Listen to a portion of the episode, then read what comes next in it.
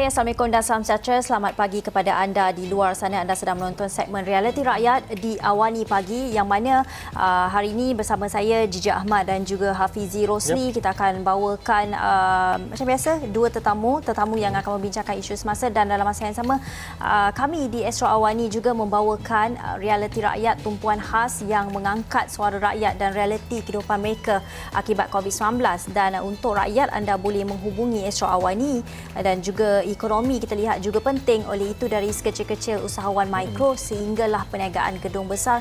Ini realiti rakyat merupakan platform untuk anda suarakan isu dan inovasi yang diperlukan. Dan dalam pada itu setiap masalah segala kegusaran akan kami bawakan di Astro Awani dan sebenar hari belia sedunia hari ini. Dengan bertemakan dekad ini dekad anda kami bawakan juga perbincangan tentang isu semasa yang dihadapi belia serta masa depan mereka bagi dekad ini. Dan segmen Realiti Rakyat di awal pagi bermula sekarang.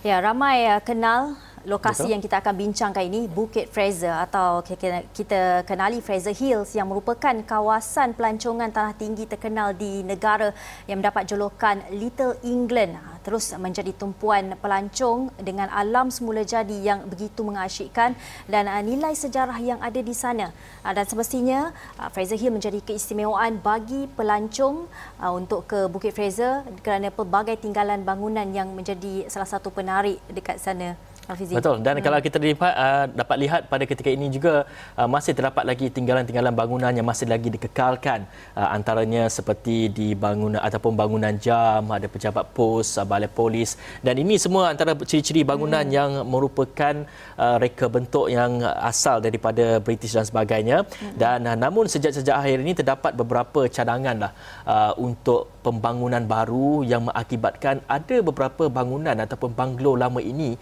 telah pun dirobohkan bagi tujuan itu. Dan pelbagai pihak kita tengok uh, tampil untuk memperjuangkan uh, untuk banglo lama ini ataupun bangunan lama ini tidak dirobohkan. Dan pelbagai inisiatif dibuat. Dan untuk bercakap lebih lanjut mengenai uh, perkara itu keadaan terkini di Bukit Fraser dan juga kita ingin melihat uh, bagaimana agaknya cara hmm. ataupun kita boleh memelihara dan juga memelihara bangunan-bangunan ini supaya kekal dan juga perlu kita jalankan oleh pihak berkuasa. Bagaimana kita ingin memupuk kesedaran uh, sayang kepada nilai sejarah ini bersama dengan kita pada ketika ini Gigi. Hmm yalah uh, kita ada Puan Nick Jasmine Hu pengerusi Persatuan Alam dan Warisan Bukit Fraser PAW WBF PAU BF macam tu. Hmm. Dan Ahmad Najib Arifin pengasas Nusantara Academy of Development Geocultures and Ethnolinguistic uh, NACH. Uh, selamat datang keduanya uh, ke segmen Reality Rakyat. Dan uh, kalau kita boleh lihat Puan Yasmin uh, terlebih dahulu, uh, Puan Yasmin bagaimana uh, mungkin boleh dikongsikan apa yang berlaku di Bukit Fraser ketika ini sejak kebelakangan ini dan kita tahu kita membaca mengenai perobohan sebuah banglo lama uh, yang ada nilai sejarah dan juga hotel uh, yang dikatakan mempunyai bilik sebanyak 181 bilik itu boleh uh, Puan Yasmin mulakan dengan perkara itu. Um, sebenarnya baru dua minggu lepas hmm. di mana bangunan uh, bangunan warisan ini telah dirobohkan. Bangunan ini kedudukannya adalah bersebelahan dengan bangunan Jelai. Uh, bangunan Jelai adalah sebuah bangunan hotel dua tingkat yang telah ditinggalkan selama 10 tahun. Mm-hmm. Bila uh, bangunan Jelai Resort ini di dirobohkan sedikit demi sedikit, tidak ramai orang yang yang yang uh, tergerak untuk bertanyakan siapakah apakah mm-hmm. kerana bangunan ini sudah lama ditinggalkan. Mm-hmm. Tetapi apabila uh, dua minggu lepas bangunan Maybank telah dirobohkan uh, sepenuhnya semua orang tertanya-tanya apakah yang yang berlaku sebenarnya hmm. uh, apakah pembangunan yang akan dibina jadi daripada situ kita dapat tahu siapakah uh, developernya dan apakah yang akan dibina Hmm, jadi sebelum ini, sebelum dirobohkan bangunan uh, seperti Maybank Lodge dan juga Jelai Resort itu, bagaimana agaknya sebenarnya uh, elemen ataupun bangunan-bangunan ini boleh dijadikan sebagai satu bahan pelancongan untuk menarik orang ramai untuk datang ke uh, Fraser Hill ni, Yasmin? Bukit Fraser ni dia ada dua perkara hmm. yang penting pada Bukit Fraser. Satu ialah alam, satu lagi ialah warisan. Warisannya alam itu sendiri adalah warisan. Hmm. Tapi warisan bangunan-bangunan lama di Bukit Fraser adalah tarikan buat Bukit Fraser sejak daripada dulu lagi. Hmm. Tarikannya adalah untuk orang melihat bangunan yang unik ini kerana walaupun dia adalah uh, dalam bentuk reka bentuk uh, mock Tudor lah dia bukan Tudor yang betul hmm. dia adalah mock Tudor dia unik kerana reka bentuknya khas di Bukit Fraser hmm. salah satu uh, aktiviti yang sering dijalankan waktu dululah lebih-lebih lagi waktu dulu ialah banglo hopping so pelancong akan datang dan hmm. pergi dari satu banglo ke satu banglo ke satu banglo hmm itu adalah daya tarikan Bukit Fraser. Tapi semenjak uh, banyak banglo-banglo ini telah diswastakan ataupun dijual kepada pihak-pihak swasta, banglo-banglo ini telah mula dipagarkan. Mm-hmm. Jadi banglo hopping cuma dapat dijalankan daripada luar bangunan. Kita tak mhm. dapat lagi masuk ke dalam kawasan bangunan untuk melihat dengan lebih dekat. So itu adalah satu uh, perkara yang telah hilang di Bukit mhm. Fraser. Namun bangunan-bangunan itu masih kekal berdirilah. Um, banyak daripada bangunan-bangunan ini waktu ini uh, sedih amat sedih sekali banyaknya kekosongan ataupun hmm. tidak di, di, dijalankan dengan sebaiknya lah. Hmm. Ya, Naj, uh, kita tahu Naj merupakan seorang pakar sejarah, arkitek dan bagaimana Naj uh, sendiri melihat uh, Fraser Hill itu sendiri sebagai satu tinggalan bangunan banglo lama. Adakah uh, Bagaimana dengan uh, perkembangan terkini ini pandangan Naj sendiri mengenai Fraser Hill dan juga perkembangan terkini di Fraser Hill? Kelebihan Fraser's Hill itu ialah ataupun Bukit Fraser ialah tempatnya itu yang memang tak ada lain di Malaysia. Hanya di Fraser's Hill yang kita boleh jumpa uh, kombinasi kombinasi alam waris warisan alam warisan alam semula jadi dengan bird watching dengan uh, segala uh, haiwan-haiwan yang endemik ataupun yang hanya didapati di kawasan Bukit Fraser itu ataupun yang datang berhijrah beribu-ribu uh, kilometer daripada uh, Rusia ataupun uh, hmm. China dan hmm. sebagainya dan uh, hanya uh, didapati di kawasan Bukit Fraser itu dan dalam kombinasi di mana ada bangunan-bangunan yang yang unik yang tersendiri yang seperti disebut oleh puan uh, Nik Jasmine tadi uh, mempunyai unsur-unsur kolonial unsur-unsur yang tidak yang ataupun yang jarang didapati di tempat lain di Malaysia dalam hmm. satu persekitaran yang uh, pada skala skala itu penting ya skala yang um, amat sesuai dengan pembangunan di bukit itu sendiri. Jadi dia bukanlah satu uh, ialah dia bukan macam Genting Highlands contoh. Itu hmm. itu lain. Jadi uh, warisannya lain perasaannya lain sejarahnya lain. Dan uh, Bukit Fraser itu mempunyai sejarah yang tidak tidak dah tak boleh kita nak nak bina di tempat lain tak boleh nak ulang sebab dia memang daripada zaman itu. Daripada zaman kolonial daripada zaman yang tak boleh diulangi lagi. Jadi kalau kita uh, kehilangan uh, nilai-nilai sejarah dan warisan dan uh, bangunan-bangunan yang hanya terdapat di kawasan hmm. Bukit Fraser itu habislah kita tak ada lagi hmm. uh, bukan sahaja rekod sejarah yang tempat itu menjadi satu tempat yang ada nilai sejarah hmm. daripada zaman kolonial sehingga kita merdeka dan kita uh, melestarikannya sendiri tapi uh, juga kita tidak akan uh, dapat mengulanginya kita tidak akan dapat um, membina kembali sebab kalau kita cuba bina kembali dia menjadi seperti theme park ataupun taman hmm. tema yang palsu hmm.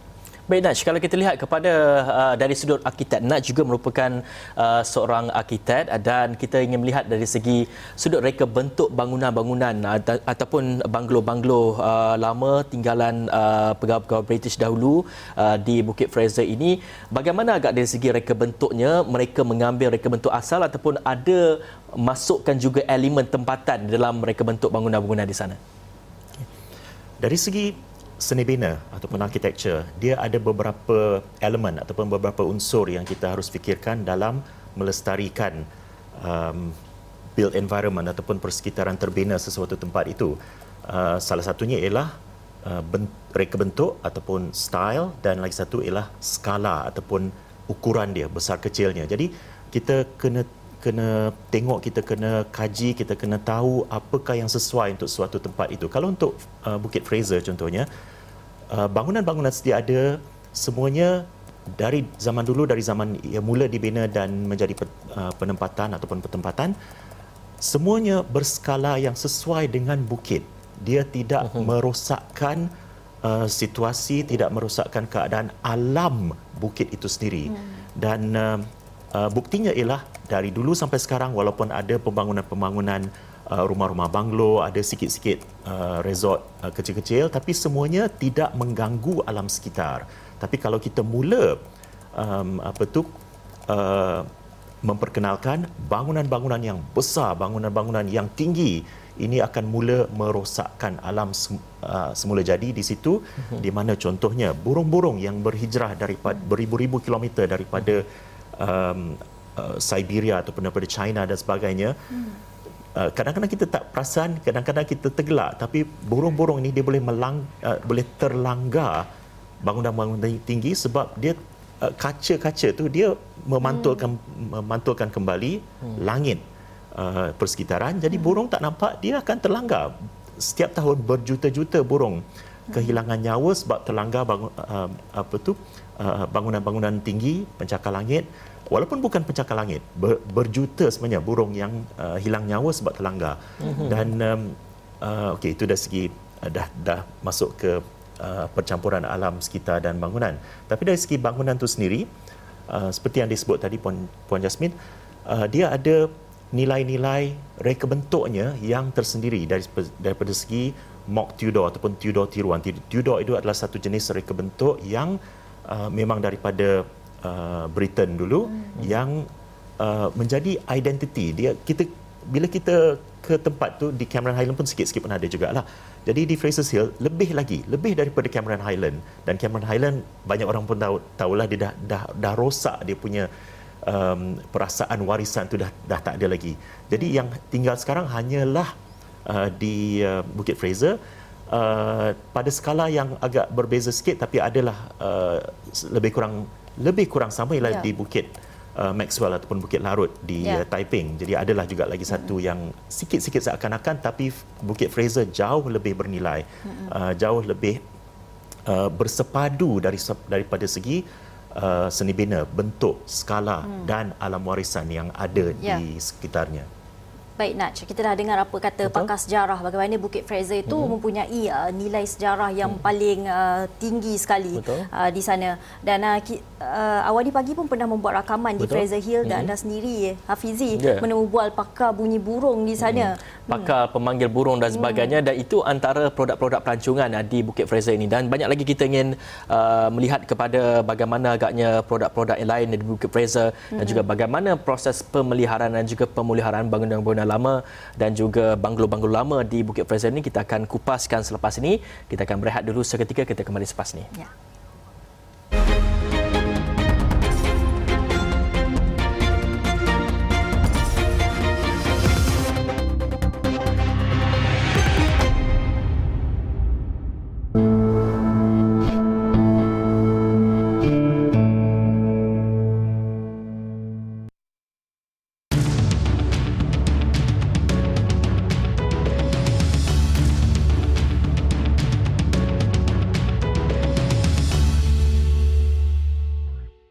Anda masih lagi bersama saya Hafiz Rosli dan juga Jiji Ahmad. Tadi kita nak bagi teaser sikit. Kita hmm. akan membawakan seorang uh, penampilan khas uh, pada hari ini yang akan menemani kita untuk mengacarakan uh, program kita pada hari ini iaitu kita tahu uh, dekad ini dekad anda adalah tema sambutan Hari Belia pada tahun ini dan tema yang mengangkat uh, peranan dan juga pelibatan anak muda dalam pembangunan negara dan di mana kami di Esrawani juga ambil bahagian melalui cabaran Youth Takeover ini. Dan ruang ini kami kongsi untuk para belia bersama-sama menyampaikan berita dan juga untuk mengajarkan program uh, seperti kami hari ini. Dan uh, bersama kami uh, di sebelah ni adalah Ahmad Fakrul Amin Muhammad Razwan iaitu pelajar asas sains uh, hayat uh, UM dan juga alumni Malaysia Future Leach School MFLS. Uh, ini merupakan sebahagian usaha kami mengiktiraf penglibatan belia.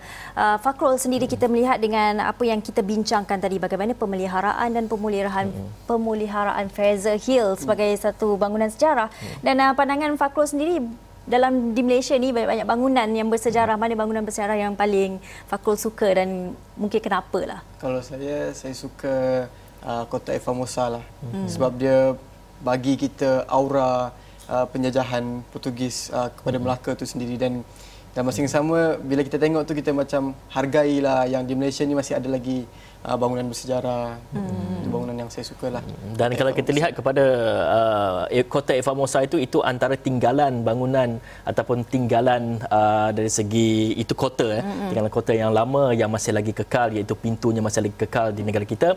Dan kita terus kepada diskusi kita mengenai uh, Bukit Fraser ini. Mungkin uh, Fakrul ingin uh, mengajukan soalan dan juga menyatakan pandangan kepada panel-panel kita pada hari ini.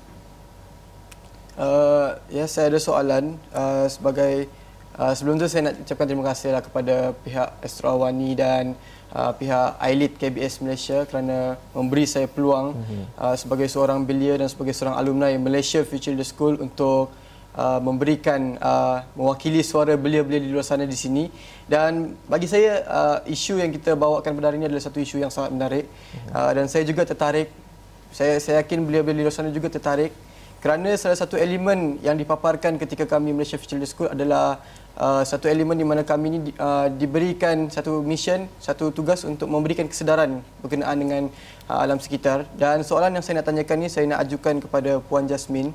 Uh, Puan Jasmine merupakan nilagan pengerusi uh, Persatuan Alam dan Warisan Bukit Fraser. Uh, pada pada pandangan Puan sebagai seorang yang uh, amat uh, prihatin tentang isu yang berlaku sekarang ni di Bukit Fraser ini. Apa pandangan puan berkenaan dengan belia-belia di Bukit Fraser itu? Apa apa reaksi mereka apabila mereka mengetahui uh, tentang Maybank Lodge dan juga Jazeera Resort ni apabila dirobohkan dan bagaimana mereka itu bertindak untuk memberi kesedaran tentang uh, isu di Bukit Fraser ini. Sekian itu saja di Bukit Fraser sebenarnya uh, belianya adalah Okey, kalau nak tahu Bukit Fraser tak ada sekolah menengah, mm-hmm. mahu pun universiti ataupun college. So kami cuma ada anak-anak sekolah rendah. So bila you dah nak masuk sekolah menengah, semua orang perlu turun daripada Bukit Fraser. Hmm. Jadi belia yang ada di Bukit Fraser adalah belia-belia yang pulang waktu cuti sekolah ataupun belia yang sekarang ni ketika PKP tak ke college. So mereka belajar daripada hmm. di Bukit Fraser lah antara um, uh, apa ahli-ahli POR BF sendiri ada juga belia-belia tapi tak ramai. So um, ramai juga yang sebab kita baru lancarkan satu kempen baru sangat lancarkan satu kempen kempen selamatkan Bukit Fraser uh, Save Fraser Hill di IG di mana kita mengajak orang ramai mengambil gambar di depan papan tanda uh, pembinaan itu sendiri dan uh, me, me, me, membuat permintaan jenis bangunan apakah yang kita mahu untuk menggantikan bangunan yang telah dirobohkan. Uh, itu anak-anak memang excited lah sebab dia IG kan. So jadi belia memang suka buat benda-benda macam hmm. tu. Tapi di Bukit Fraser sejak adanya uh, um, aktiviti-aktiviti tiga tahun lepas uh, antaranya adalah aktiviti membersihkan kawasan ataupun hmm. kita buat mapping project, kita buat uh, projek jejak alam, macam-macam projek aktiviti yang kita lakukan, uh, itu belia-belia ada ada uh, mengikuti sekali. Hmm. Ya. ya. Dan uh, kalau kita lihat kan Naj, uh, apa yang dikatakan oleh Puan Yasmin itu bagaimana belia hmm uh, uh, di Bukit Fraser itu tidak ramai perlu uh, turun daripada Bukit Fraser ya. Uh, dan uh, dan kalau kita melihat daripada segi pemeliharaan dan pemeliharaan itu Bukit Fraser itu kalau kita tengok konsepnya memang uh, mengekalkan tenang dan aman tak perlukan uh, pembangunan yang pesat. Dan nak sendiri uh, Bagaimana pembangunan ni pandangan Naj pembangunan yang akan dinaikkan ini akan memberi kesan kepada pengalaman pelancong di sana? Pandangan Naj pembinaan bangunan yang begitu besar, berskala besar itu um, akan menjejaskan uh, satu um, the feel ataupun perasaan bila kita sampai ke situ yang di mana sekarang bila kita sampai di Fraser City kita tahu tempat itu adalah tempat yang skalanya skala seperti kampung ataupun uh, pekan kecil dan uh, kita kalau kita nak ke tempat yang mempunyai hotel besar-besar kita pergi ke Genting Highland. Jadi lain. Kita jangan hmm. jangan nak jadikan Fraser's Hill satu lagi Genting Highland. Uh, jadi itu itu yang penting di mana kita kena faham apakah tarikan di Fraser's Hill dan apakah yang boleh kita buat untuk meneruskan tarikan pelancongan itu.